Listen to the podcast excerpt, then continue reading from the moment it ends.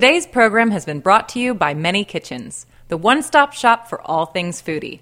Discover the best artisanal foods that America has to offer. Shop for more at manykitchens.com.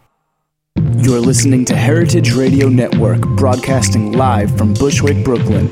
If you like this program, visit heritageradionetwork.org for thousands more.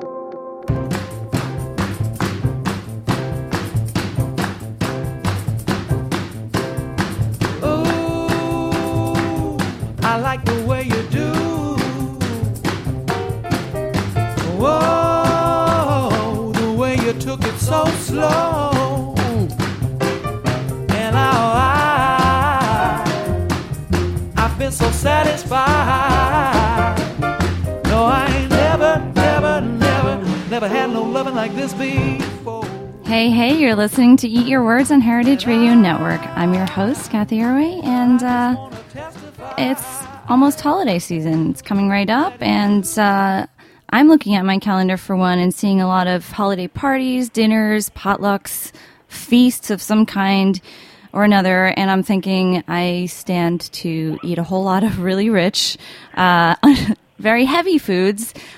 Because I just know that everyone's going to be looking to make the most traditional, comforting, classic foods, myself included. But my guest today argues that classic American foods can also be pretty light with a few adjustments. She has researched this topic very thoroughly. She is a Cooking Light contributor and author of the new cookbook, Cooking Light, Lighten Up America. It's Allison Fishman Trask. How are you? I'm wonderful. How are you? I'm good. Thanks so much for joining. So I know that you just came out with this cookbook, and I definitely want to talk about that. But you're also the host of the Yahoo show Blue Ribbon Foods, and Blue Ribbon Hunter. You got it. And also, and you've been the host of a Lifetime show called Cook Yourself Thin, and you also have a book called You Can Trust a Skinny Cook. So. Definitely a kindred spirit. So, congratulations. This is a really cool concept. I love how this book is all about you going around to find basically the most unlikely food to try to say is light, like Philly cheesesteak and stuff like that. I was impressed. I was surprised. Well, it happened by necessity. Mm-hmm. I was traveling the country for Blue Ribbon Hunter, going to food festivals or going to, extremely unusual food venues or classic food venues. Like for the Philly cheesesteak, where do you go? You go down to Philly, to Pat's, to Gino's, you check them out. In the course of doing this for two years, and it's a weekly show, so every week I was going somewhere. Oh, wow. Everyone would look at me and be like, oh, my God, why aren't you £1,000,000? And kind of look at me in some ways with empathy, like, how can you eat that? And in other ways, like, how can you eat that? How do you do that? You mean like they wanted to know how you were actually eating it and staying the size you were? Or exactly. Okay, how was I not ballooning to a gazillion pounds? Also, I live in not far from you in Montclair, New Jersey, and I have a family here. I have a 12-year-old stepdaughter, and I just had twin boys 9 months ago. I have a husband, dog, all that kind of stuff. Fun. All those people, all those big mouths that need feeding. Right. And when you're feeding kids, not necessarily the 8-month-olds, but the 12-year-old, I tend to go to American classics. I tend to go to the stuffed shells and lasagna and chicken parm and all the classics I grew up eating and loving. And where did you grow up? I grew up in Rockville Center, Long Island. Okay. Mm-hmm. Again, not too far from you. Yeah. But those comfort foods, those casseroles, just yummy. Yeah.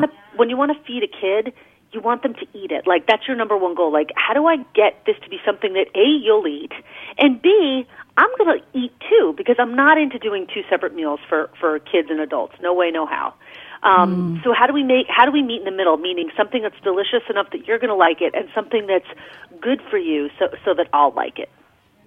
Absolutely. So how did you do it? I mean, how is this? Okay. So for me, for one, like ever since I was a little kid, I have such a soft spot for like a big pile of mashed potatoes and gravy. And, once you, like, dive into that pool, you just, like, can't really get out and stop eating. I love that. So, and that's coming up Thanksgiving and all. And, that's, like, just one of those cozy comfort foods. But, you know, potatoes, it's just like, oh. How do you lighten them up? Well, for me, I do have a mashed potato dish in the book, and of course I do have chicken parm and lasagna. All that, everything I mentioned is in the book with lightened up versions.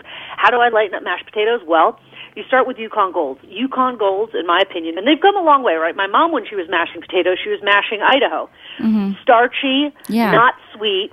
Of course, gummy if you overdo it. So what do you need? You need a ton of butter and a ton of cream to, like, make it edible, because otherwise you're eating... Or tastes like something, yeah. You're eating glue. You're eating paste. It's not delicious. But when you start with a Yukon Gold, that is not as starchy of a potato, right? Okay, so it's crumbly and sweet, which means you can add skim milk to it. You can even add chicken stock to it or vegetable stock to it if you want to go dairy-free. And... it has the creamy texture already, not a starchy texture, a creamy texture. Also, Yukon Gold or those red skin new potatoes, they're so sweet. Yeah, they have so flavor of their own, so you don't have to go and add a lot of butter, I guess. Bingo, yeah. Bingo, exactly. By choosing the right potato for the job, you can do with a lot less, you know, fat in there to make it delicious.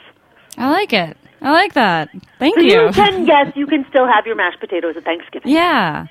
Yeah, also, I mean, why does it have to be so white and fluffy and Yukon Gold? I mean, Idaho-y, so. Yeah, you don't need the quart of sour cream and heavy cream and butter.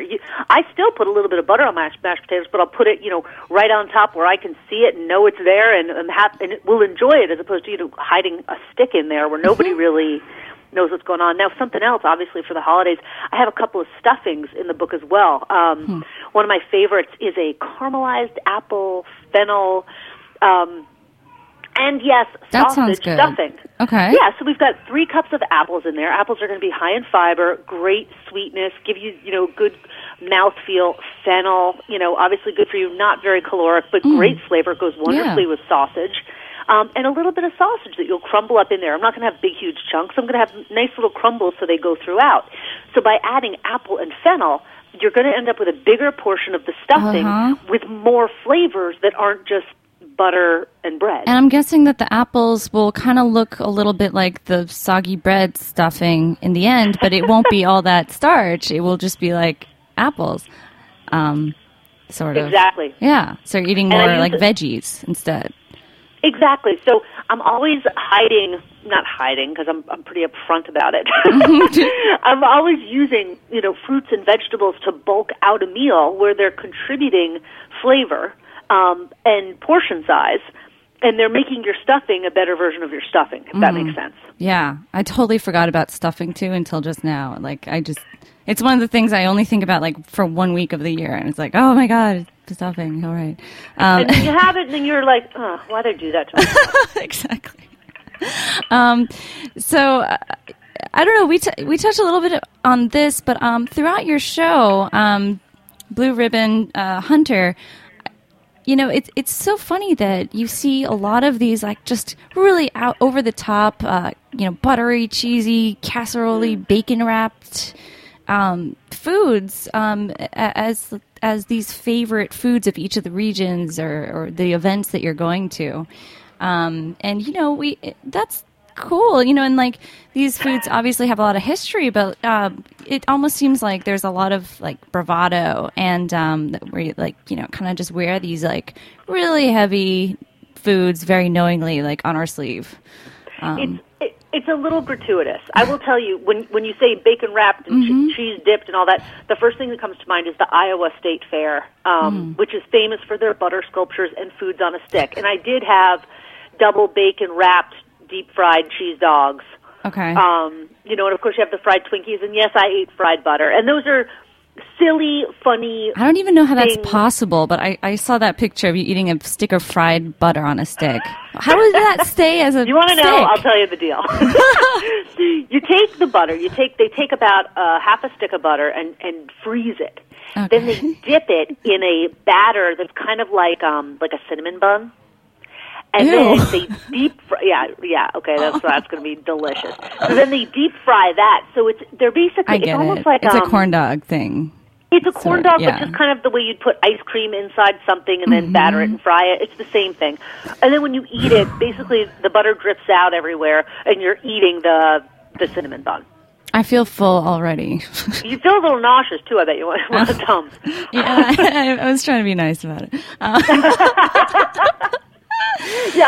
that's not appealing. But I mean, that's one thing, and that's the classic, you know, summer state fair when it's all about excess. But most of the food events I went to were historical events. For example, I went to the Banana Split Festival in Wilmington, Ohio, the town where the banana split was invented.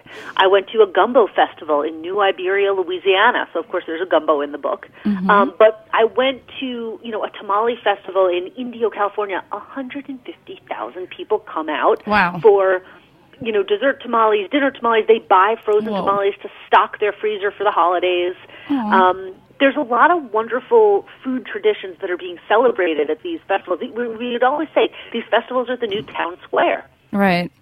That's, I mean, that's so cool. And I just love hearing those, like, stories that, you know, people have these, like, really, really huge connections and pride in these different foods.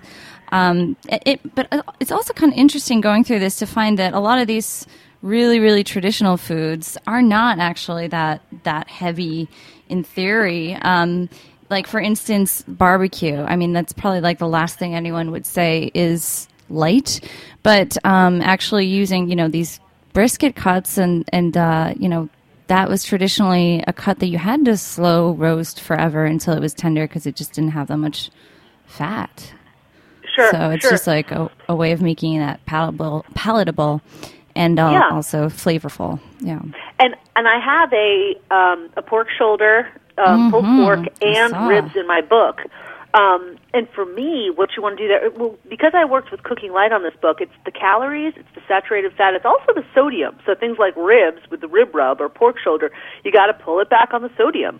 I see. Okay. As well, because we wanted to keep to all of their, you know, really rigorous standards for health. Okay. All right, got it. Yeah. So I went to Memphis in May, Barbecue Fest down in Memphis in May, and sat there with the guys who were, you know, roasting whole hogs overnight and shoulders and ribs. And, you know, this is all in the book. The book has lots of sidebars and pages about these festivals and about, you know, culinary tips I picked up when I was there.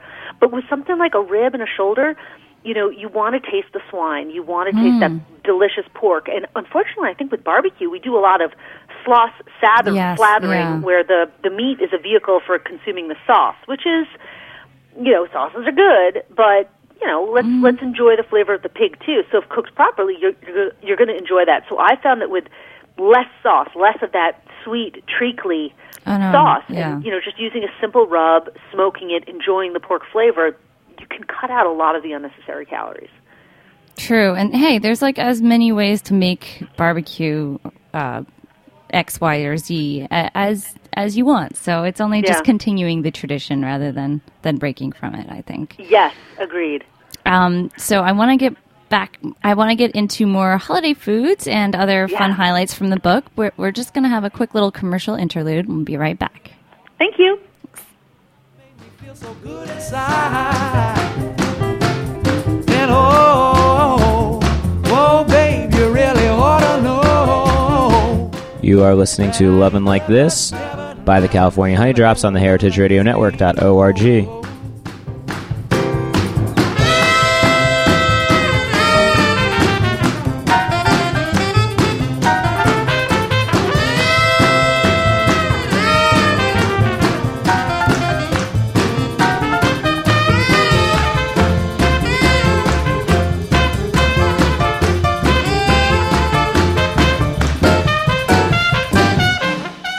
At ManyKitchens.com, you can enjoy decadent caramel brownies, hand-picked teas, and fair trade coffee, oven-roasted chicken pot pies, and so much more.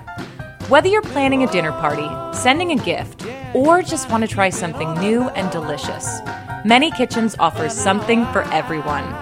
Help support small batch producers while you discover the best in artisanal foods from across the nation at ManyKitchens.com. Many Kitchens, the one-stop shop for all things foodie.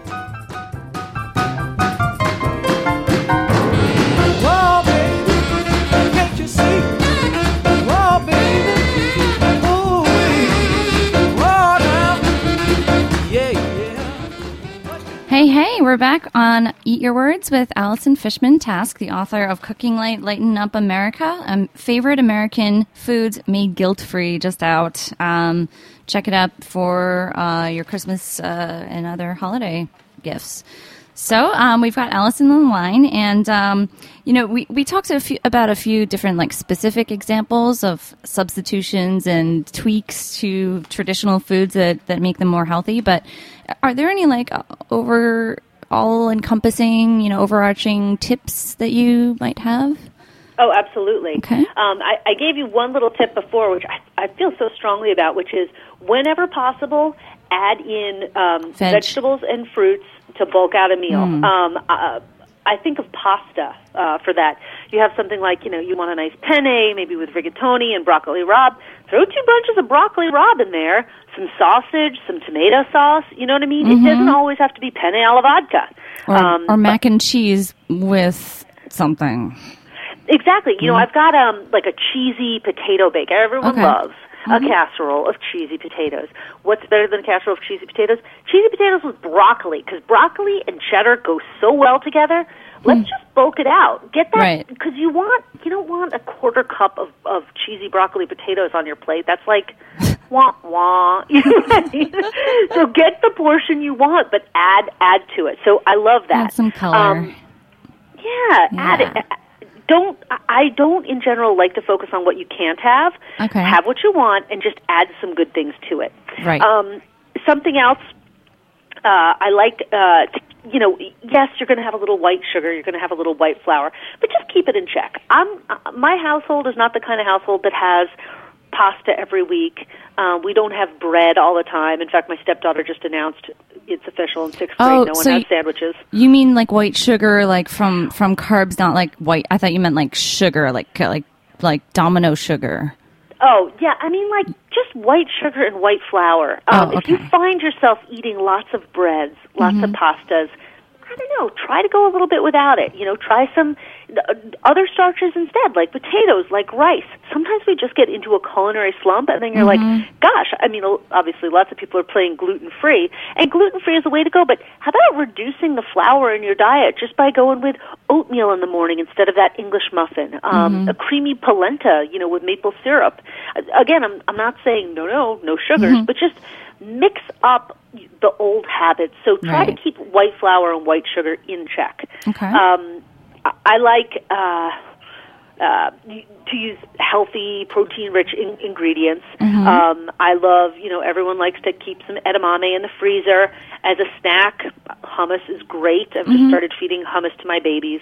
I find that I have protein definitely at breakfast. And you know what? Eggs get boring. Mm-hmm. I have no problem, having a nice Mary's cracker or, Wasa crisp bread or something like that, slathered with hummus, some cucumbers. That's something else. I like to try and eat vegetables at every meal, including breakfast. Yeah. You're supposed to have 6 to 9 servings of fruit and vegetables a day. Well, that's a lot if you're, condensing it into 2 meals. If you start with breakfast and knock out a couple servings, you're well on your way. So I think most of the game for me is getting in all the good stuff I'm supposed to eat, and if I can do that, sure, then have a treat at night. Have that little piece of chocolate before you go to bed or whatever you want. But have you had your 6 to 9 portions of fruits and vegetables? Do that first. I see. Good way to like prioritize, those important things first. Yeah. So totally commending the fact that you did this and chose this recipe, but how do you stay like low white flour and also low what was the other thing you said? I don't know, a protein, sugar. Low fat, protein, low sugar, with something like Alabama cathead biscuits with sausage gravy. Nice. Well, it's a biscuit. With something like that. Yeah, oh, heck yeah. How do you make a whole wheat biscuit? I don't know. You're not. You're not making a whole wheat biscuit. You're saying, I'm going to have a biscuit that's the best darn biscuit. That's another thing. If you're going to bake a biscuit, that's where portion control comes in, right? If you are going to have those things, like I didn't say no white sugar and white flour. I said if you're going to have it, make sure it's the best damn biscuit you've ever made. Like, I think making a biscuit is such a... You want to be good at it. You want it to come out. You want to open it up, have that, like, cloud of hot air mist that comes right to your nose and smells of buttermilk, and you're so, like, you just want to sort of rub your face in it. Like, you want it to be delicious, and you want everyone at that table waiting to have your biscuits to be like, oh, I can't wait to have the biscuits. Have the biscuits. Don't make it the size of your hand. You know what I mean? And don't make it not a special occasion, which is kind of what you're saying. Yeah. I don't want you to make a farro buttermilk biscuit, honey. No. Yeah. Make that white flour biscuit. I know what you're going for. Make it special. You want to experiment with whole wheat flour? Sure, do it with your pancakes. Do something funky with your waffles. But biscuits, we all know the flavor you're going for. Go with it. That's when portion control comes in. I see. So just one biscuit. One biscuit, but if you look at the portion, look at that recipe in particular. It's not huge. In fact, I call it cat head biscuits because when I learned about these in Alabama, that's what they call them there because they're supposed to be the size of the cat's head. I see. Yeah, but my biscuits are. I mean, they're not going to be the size of a quarter, but they're going to be a little bit smaller. I mean, like a silver dollar biscuit, perhaps. There you go. What was what was your favorite adventure that is recorded in a recipe in this book? One of my favorite adventures was in Minnesota, a state I love. It's so funny. I remember going to Minnesota, on the plane there, and someone's like, "Oh, what makes you stop in a flyover state?" And when I went to a restaurant or I was sitting at a bar, people were like, "What are you doing in a flyover state?" And I was like, "Why do you guys keep trying to keep us out of the Midwest? Yeah, you guys are sort of." You guys have a secret that you're trying to keep out of the East and West Coasters' understanding. So I was charmed. But anyway, the best festival I went to was the Eel Pout Festival in Walker, Minnesota. It's a festival on a frozen lake, and the recipe associated with it is mozzarella sticks, which is also a diner classic. But they had fried cheese curds. Of course, in the Midwest, and they were squeaky and amazing and puffy and delicious. But this whole festival, 10,000 people basically came to this frozen lake. It was frozen 3 feet solid, and they put up DJ booths and had basically ice fishing houses, and it was like Burning Man on a lake. And it was an ode to the eel pout. The eel pout is a fish that's half fish, half eel? And you pull it up, out of a hole in the ice, and it immediately wraps around your hand. It's this enormous, ugly, prehistoric, dinosaur-looking thing. And, yes, they make eel pout nuggets out of it, but it's mostly a junk fish. It gets in the way of you catching walleye and stuff like that when you're ice fishing. Eel pat nuggets? What was that? Eel pout, like a pouty kid. Eel pout. What? I also, and actually, that was amazing. I went to Roadkill Festival. Nice. Yeah, I was wondering when that was going to come up. Okay. That was down in West Virginia. And, it's amazing. In this Marlinton, West Virginia, which is a one-stoplight county. Okay.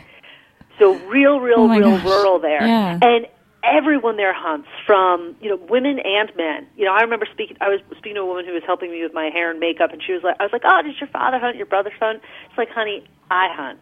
Everyone here hunts. Like, understand. So for them, roadkill, someone hits a deer, that they call it free meat. Right. And there's like, hey, I didn't have to spend the day hunting. That's free meat. Someone pick it up, dress it up, let's split this deer. So there's a lot of interesting foods that you can get into once you start going with roadkill. This book is a lot more adventurous than I thought at first, but yeah. So much fun. Yeah, American classics. But yeah. But it is true to America, right? Hunting is a big part of America. Absolutely. So it's like the fish fry that I see here, and the chili jambalaya that I see here. It's all just it's all these favorite foods, really. Yes, and I went to these festivals, right? I went to the chili cook-off in Mesquite, Nevada, and learned how, you're supposed to make the real chili. So my chili in this book is made with chunks of beef, no beans, very little vegetables. It's more, beef cooked in an intensely flavorful, spicy sauce. Because that's quote the real way to do chili if you're on the chili competition circuit. So there's definitely lots of tips and tricks I learned from Blue Ribbon winning cooks. Absolutely, and I love how you really pay homage to that in your sort of tweaked versions. And thank you for tweaking them too for the rest of us to try out soon. For instance, I really want to try out the dandelion stuffed pork loin.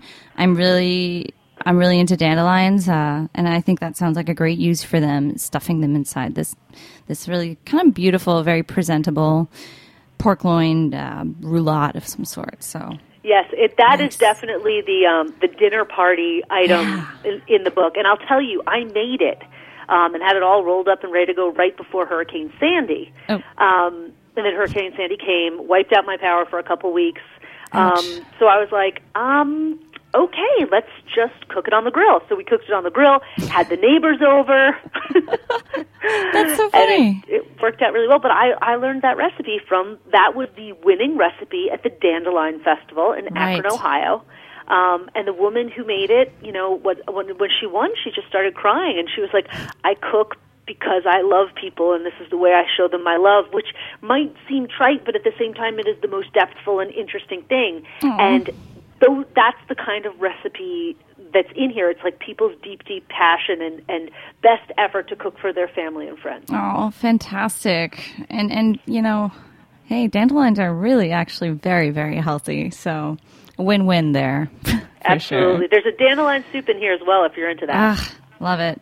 Well, that's about all the time we have for today, but thank you so, so much for joining us. The book is called Cooking Light, Lighten Up America, and check out Allison Fishman Trask at the Yahoo Blue Ribbon Hunter channel. Thank you so much for joining us. Thank you for having me. And I'll see you guys next week on Eat Your Words.